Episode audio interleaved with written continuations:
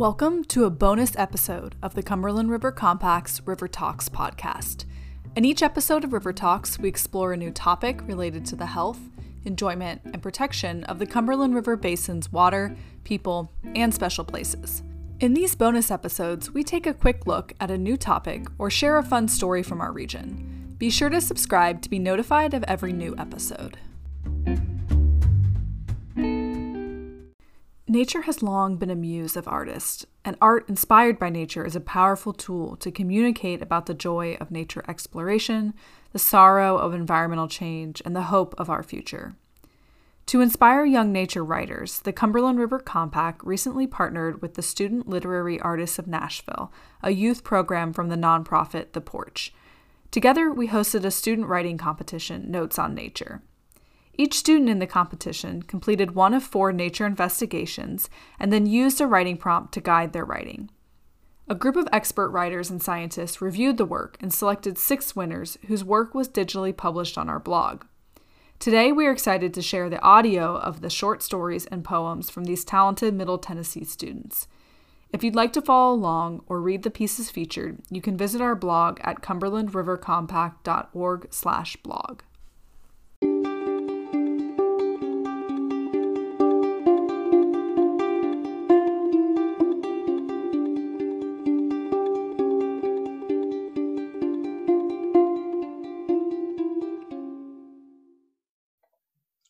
Whispering Tree by Camden Andrade. I've always envied birds, their wordless songs and their fluttering wings. They chirp their greetings around my head before soaring high above to a place I can't reach. My mother can't stand to open a window for fear of hearing their singing mixed with some far more haunting sound, so she can't see me as I creep softly across the wet grass in the fog of the morning. She won't notice I'm gone for some time, and I doubt the forest will let her in now. It never has before. My fingers brush the soft pine fronds, so unlike the needled ones further into the forest where my brother disappeared. Have you heard the story of the whispering tree? I have. Throughout our lives, my brother and I have consumed more history of the many worlds beyond vision than we have of this one the silvery happenings of the night spooned into our mouths by grandfather's soft and husky voice. The legend I heard almost every night is all I have left of my brother. The story's instructions were not very clear, no matter how many times I heard them. You can't just find the whispering tree on any day, at any time, in any forest. No, it is said only the spirits that can choose to let you pass, and even then, everything has to distort in just the right way. What grandfather meant, or what anyone meant in these sort of tales, I don't know. Legends aren't usually very specific. My mother always said it's because they're made up, but my brother insisted, as grandfather had, that it was because they'd been around so long. They'd been worn down to the bones, and the world was getting smaller, forcing the magic to hide in unexpected places. Grandfather told us only certain people could find the whispering tree, as my mother turned up her nose. It was a tree that held our ancestors' voices and all our past stories, a tree that knew everything that happened since it had come into existence millennia ago when the earth was new. It couldn't answer any question. I guess my brother was one of those certain people, though my mother would say I'm dishonoring his memory with a child's tales. Then how do you explain the music? I'd counter, and she'd get all red and tell me I'm foolish, that she always thought I was the sensible one. I am foolish, foolish for not stopping the music from creeping its way into our little brown house, cat footed in the night, haunting, hypnotizing. I couldn't, in a million years I don't have, connect that wind beckoning through the trees to a beat or anything a human could hope to replicate the ghostly notes of a low voice calling out through the otherwise unsettling quiet air, a deep whisper. No, I didn't stop the frighteningly beautiful sound. I stood there, clutching the doorway as the noise vibrated through our little home and out into the world. I stood there frozen, unmoving against the melody that rippled and babbled like a creek, washing everything that wasn't rooted to the ground away. My brother was gone before I had the chance to thaw. There was a part of that song, that calling, that had always been at his heels even before that night. He already had that invisible hum deep inside him from the moment he came to us. I never noticed it, for it was all I'd known, but I know others did. They could see it in the way the weeping willow by the climbing rocks reached out towards him protectively. My mother, even though she'll deny it, saw it every morning when the flowers by his window doubled in size overnight and even after she took them away, the wind would blow open our windows at night and vines grew up the side of the house where his room was.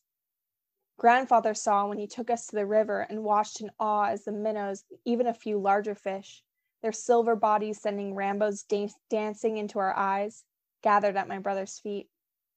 And me, I saw when he'd stare out into the rain, his eyes full of something strange and not of this man made world.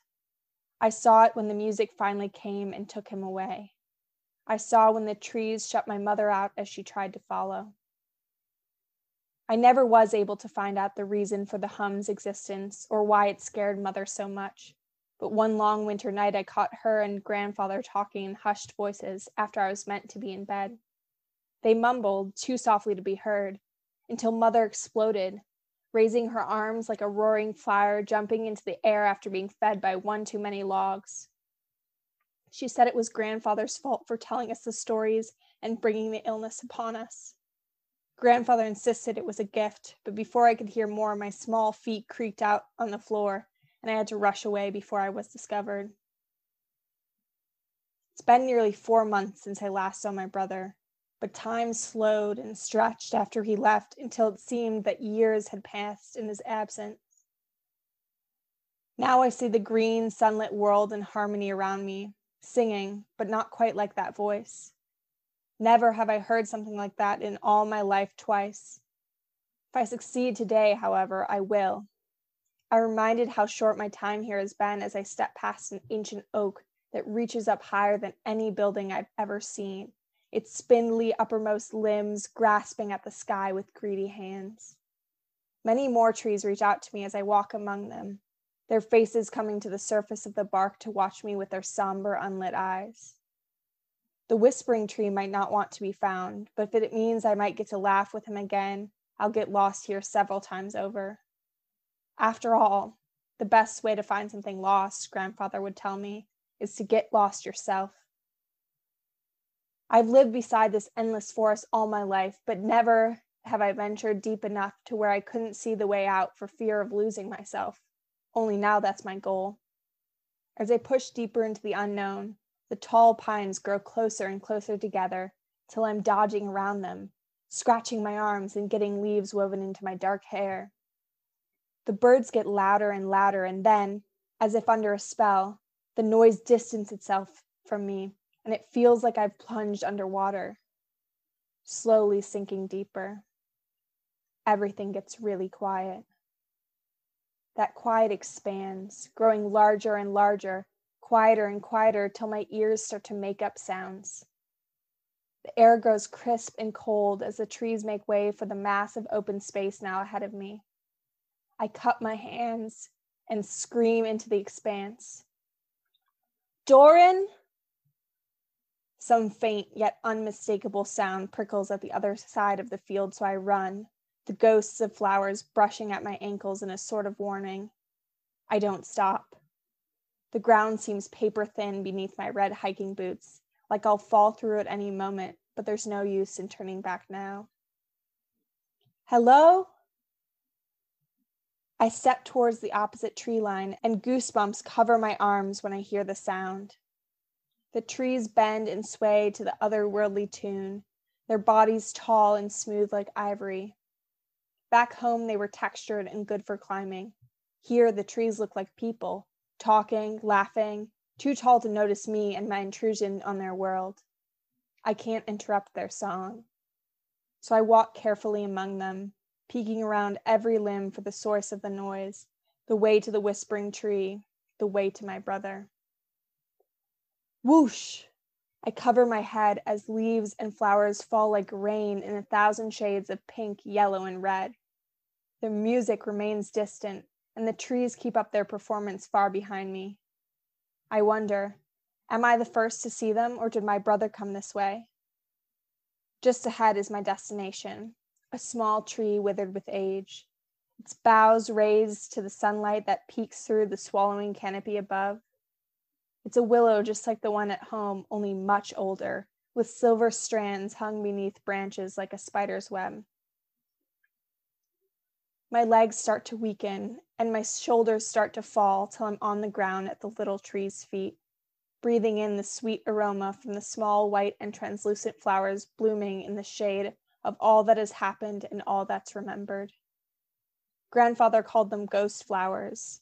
He says when they light up at night, they guide spirits between worlds. My head gets heavy. I let it fall into the tree's soft, welcoming arms. The boughs seem to cradle me as they whisper little secrets, little moments, and finally, when all I can hear is the song in the trees, the answer I came for.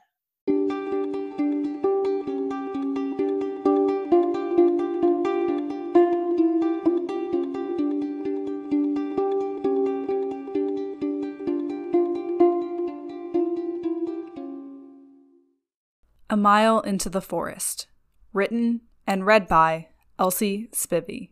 I was a mile into the forest when I saw it. All morning I had trekked through the undergrowth, thorns tangling at my feet, the smells of dirt and greenness and decay wafting out my nostrils as I let the trees further and further embrace me, smells that never let up. The pungent smell of a skunk had salted my nose a little while back, but thankfully all I had seen of the animal was its fleeing black and white back. Yet I had also passed flowers, and had been tempted to stay and let their aroma float over me. However, that was not the job I had come to do. The forest, however deep I wandered into it, did not appear to be darker, only greener as more and more sunlight became filtered by leaves or needles.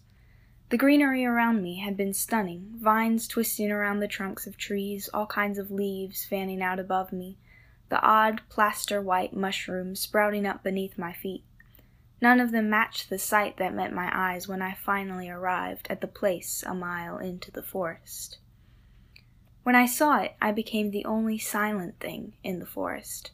The birds sang their melodies, whether they be lilting or harsh, they sang them. The crickets and cicadas chirped and hummed, demanding their presence be known. The occasional fly or mosquito buzzed around my ears, but I remained silent. My hand rested uneasily on the axe I was holding. It was hard to forget why I was there. The tree in front of me was enormous. Its trunk was firm and thick. Tangles of roots were splayed out, woven between each other like waves of an ocean beneath my feet. Ants in single file lines marched through patches of fuzzy, pine colored moss into their hills, which nested inside the roots. Flies accompanied them, though the only sign of decay on the vast expanse of the oak tree in front of me was the branch high above me, its leaves brown and wilted, that had likely in the last storm fallen from its place and into the arms of its still green brethren. The broken nutshells sat decomposing at my feet as well a gift from the rodents above. A nest rested between the two of the thickest branches, well shaded under the canopy of dark leaves that, to the viewer below, seemed to glow as beams of sunshine popped through in rhythm with the twisting of the wind. A tangle of fine, glossy thread on the near-by knot suggested a spider. A spray of clover on the ground suggested a rabbit. And a hoof print beside my foot suggested a doe. My own footprints suggested an intruder. From far away, the task of, ahead of me had seemed so easy. Long ago, a box had been buried beside that tree, but it had been hundreds of years since then. The tree had grown around the box, and now it was necessary to retrieve it. Inside, there had been a message forgotten to time. Now, I had been told it was crucial that we know. I had been hired for a single job, Yet now, as I stood there among the beautiful twisted, knotted roots and trunk, under the leafy green canopy that had shaded this place and given refuge to all creatures for centuries, my legs became weak. I looked up at one of the leaves that was glowing like a gem in the sunlight. Once that leaf left the branch, I knew that it would be a gem no more.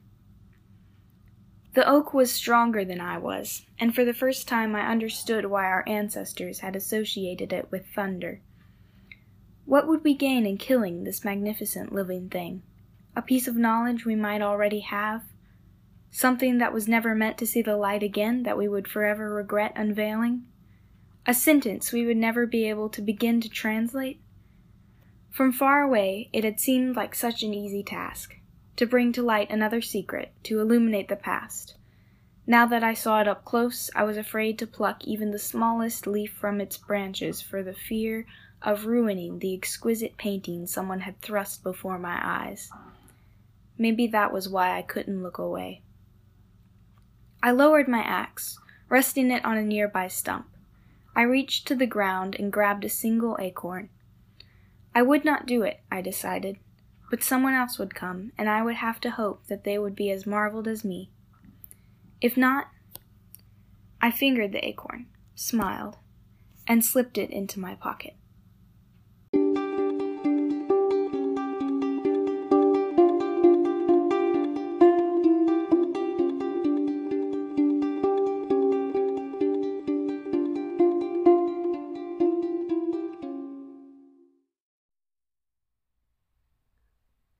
Descent into the Forest of the Black Heart by Vince Miller. It was under the shadow of the moon and the disguise of a cloak when he, the voyager, descended into the depths of Ravensworth's Forest of the Black Heart.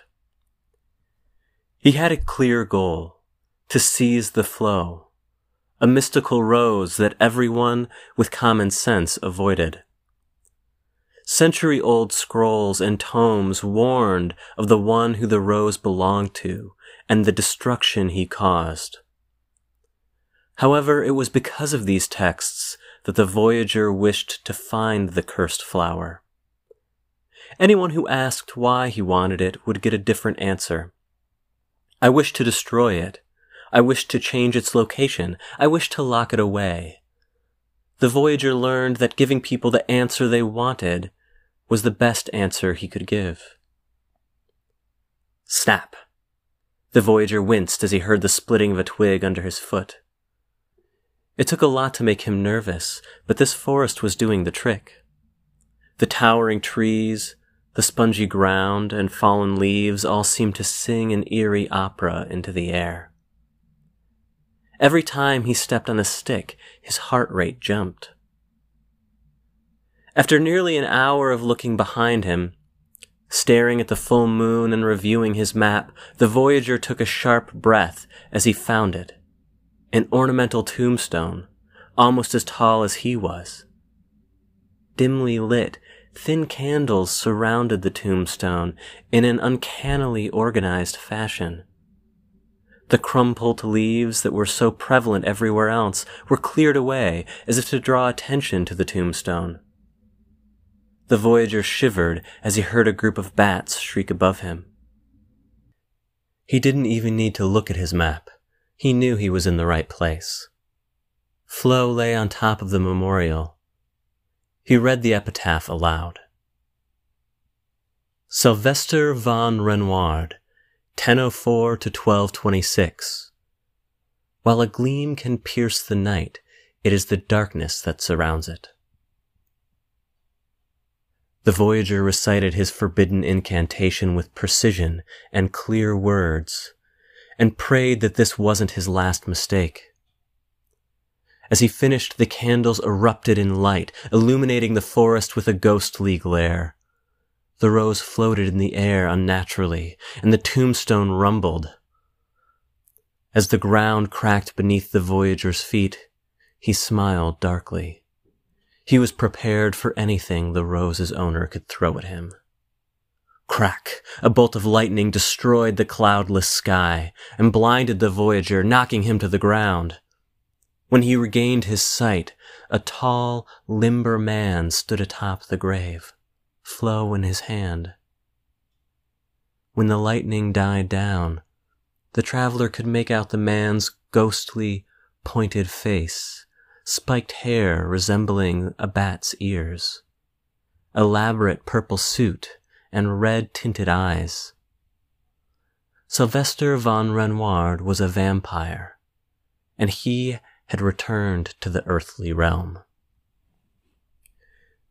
Good evening, said Sylvester, as he took on a leisurely stance. It is a pleasant night, hmm? There's a slight breeze, and there are crumpled leaves just as I remember. He looked down at the Voyager. I suppose I have you to thank for reviving me. The Voyager removed his hood with a grin, revealing long brown hair and a youthful face with an atypical marking around his unusually icy gray eyes. That's right. You can call me Ghost. Hmm, sighed the vampire with a soft smile. I can tell by your voice that you're not from around here, Ghost. I live far away, he laughed. Sylvester crossed his arms. Let's cut to the chase. I assume you brought me back to life for a reason, no? That's right. All I ask is for you to stay in your castle. And if a teenage boy with glasses comes by and he refuses to speak, Ghost's fin- fists clenched. I ask that you kill him. As Sylvester stepped off his tombstone, Ghost held his ground, but noticed that the vampire was a good deal taller than he was and looking agitated. I'm grateful for your efforts in reviving me, but do not mistake me for your servant. I do have a tendency to draw the line at murdering children. And do not mistake me, Ghost's voice raised, as someone you can intimidate into changing my mind. If you want your revival to be anything more significant than my taking another breath, you will kill that boy. Sylvester scowled. What has this boy done to you to make you wish him dead? Ghost looked at the stars. They were far brighter than where he came from. There's no other choice. The vampire let out a scoffing laugh. You'll have to give me a better reason than that. Ghost viciously snatched Flo out of Sylvester's hand at unnatural speed and vaporized it into tiny red blocks, as if the plant was made of glass. His eyes almost seemed to burn with rage. I think you better get to your castle before I do something that'll really scare you. Sylvester backed away slowly, wondering who the supernatural threat in this forest was supposed to be. Reluctantly, he agreed to Ghost's plans and flew gracefully into the clouds. Smiling demonically, Ghost looked at where Sylvester vanished out of sight. His plan was nearing conclusion. The terrible boy would be nothing but a memory before long. Seeing as his work was finished, he made arrangements to go home.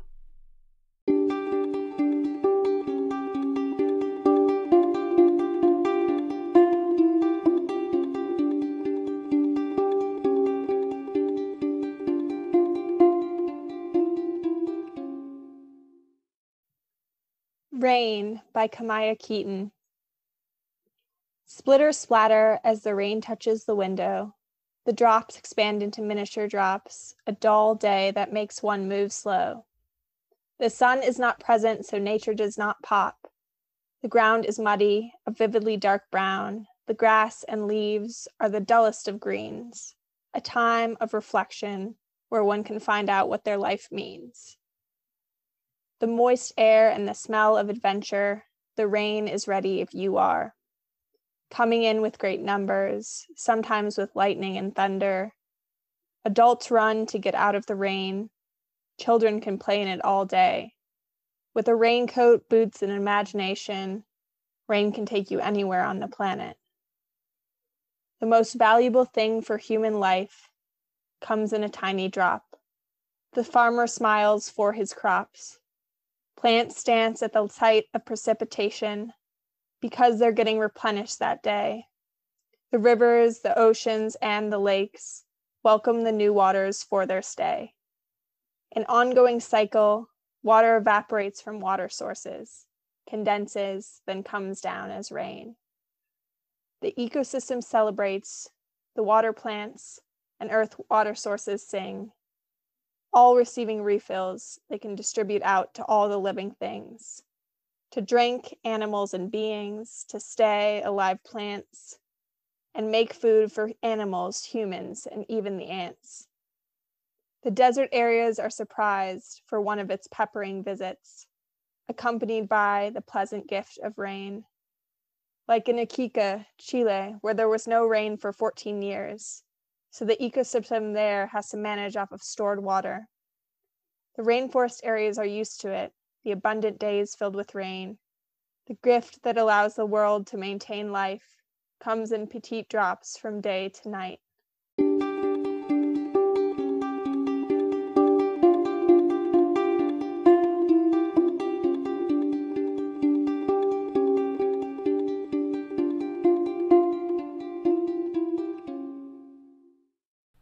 A Trunk and Her Leaves by Kevin Marsh. In a forest, there is a giant tree.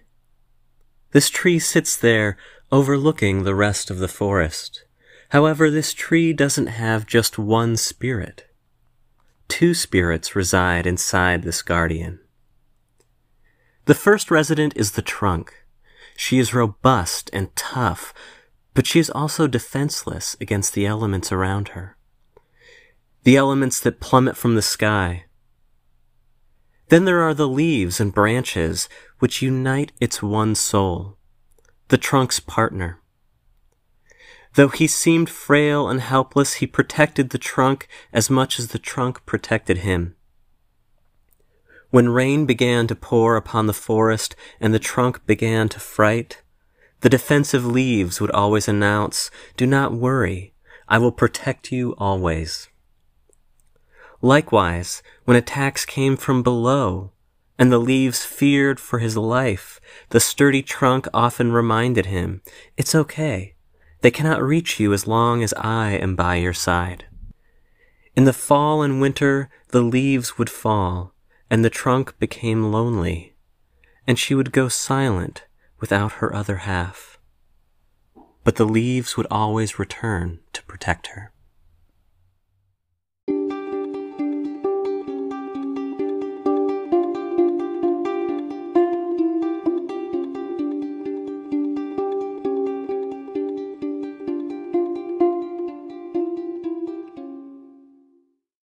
Bijou and the Ginseng Plant by Oliver Sherblum. It always seemed funny to Bijou that books said the forest was quiet. It did not seem quiet to her right now. The birds, frogs, and crickets sang their songs loudly in her ears as she continued to scavenge through the brush. Her hands were now caked in mud from the ground and blood from the thorns that tore away at her skin. As much as her hands hurt, as tired as she was from running around all night, Bijou could not stop. Not yet. Her sister was more important than a couple of cuts. Bijou loved her little sister more than anything in the world, and although her sister was a little smaller, a little weaker, and a little less energized, she still wanted to do what everyone else did. Sadly, though, this was not a possibility for her right now. Her sister had grown sick, barely being able to sit up in their bed to drink a sip of water. The town doctor said there was nothing he could do except to ease the pain in her stomach that kept her up all night. Sadly, Bijou didn't even have the money to pay him for that. So night after night, she laid in bed next to her sister, and her heart hurt as she heard the pain her sister was in. A small glimmer of hope came, though, from the kind old lady who lived just a few blocks away. Her name was Lou. Everyone knew her, and she knew everyone. Lou was wise and knew the ways of the world and felt sympathy for the young girls, so she told Bijou of the one thing that might save her sister ginseng. It has been said to help heal those who are weak and ill, and all Bijou had to do was to find it in the forest and make a tea. Lou told the girl that it hides itself well, so she must look carefully. Lou stayed to care for Bijou's sister while she went on the two day journey to the forest that lay miles out from her town. And now, three days later, she sat with her knees sinking into the moist dirt, her hands digging through plants that all seemed to blend together, and her heart pounding in her chest. The little, bright red buds have yet to appear to her. With each passing minute, her hope in finding it grew smaller and smaller. Nevertheless, she continued. The moist, heavy air started to feel like heavy stones on her clothes. They dragged her down as she continued to climb up. Bijou was nearly at the highest point in the forest. In the center of the thick woods was a hill. It was not nearly high enough to be a mountain, but it still hovered above everything and was too steep for many to climb. Not for Bijou. A fire was raging in her soul, telling her to push forward, even though her body begged her to stop. She would not stop. She would not rest. Her bloody hands grasped at the trees as she climbed further up, and she dug her toes into the earth to ground herself. She was almost there. Bijou could feel it in her bones that she was close. Even though the shrubs seemed to clear away the further up she got, she was confident that the ginseng plant laid at the top, untouched. She climbed and climbed, her feet starting to give out with the rest of her body.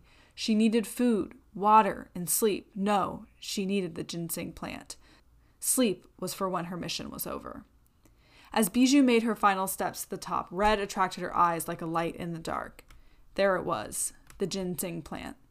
She tried to run, but she collapsed, her body finally giving out. But she would not stop. She crawled until she made it and dug her hands into the soft, fresh dirt and pulled the ginseng root. It was beautiful. It was hope. But it did not represent hope Bijou wanted. Because when she finally made it back to her village, clothes dirty and wet, hair knotted and body fatigued, her home stayed quiet. Quiet like the forest and books. Her beloved sister, her precious Mei Li, was gone.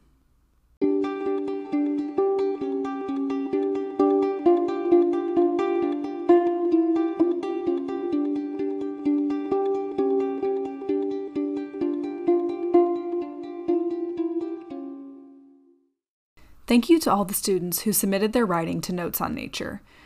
We were delighted you chose to share your talents in this competition and look forward to reading more of your work.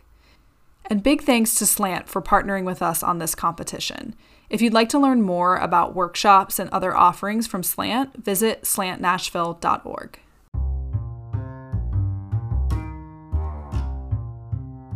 Thanks to the supporters of the Cumberland River Compact who help bring our podcast to listeners.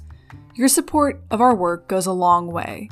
From neighborhoods to farms, we are working to address the root causes of water quality issues in positive and innovative ways. Consider a donation today to help support the future of water. More information is available at cumberlandrivercompact.org/donate.